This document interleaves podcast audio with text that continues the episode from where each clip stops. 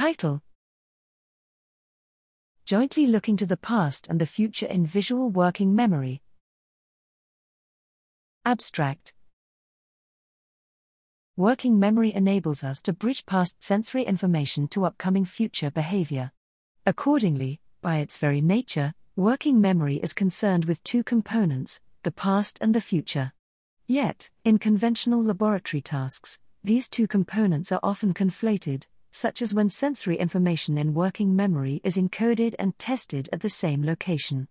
We developed a task in which we dissociated the past, encoded location, and future, to be tested location, attributes of visual contents in working memory. This enabled us to independently track the utilization of past and future memory attributes through gaze, as observed during mnemonic selection. Our results reveal the joint consideration of past and future locations. This was prevalent even at the single trial level of individual saccades that were jointly biased to the past and future. This uncovers the rich nature of working memory representations, whereby both past and future memory attributes are retained and can be accessed together when memory contents become relevant for behavior.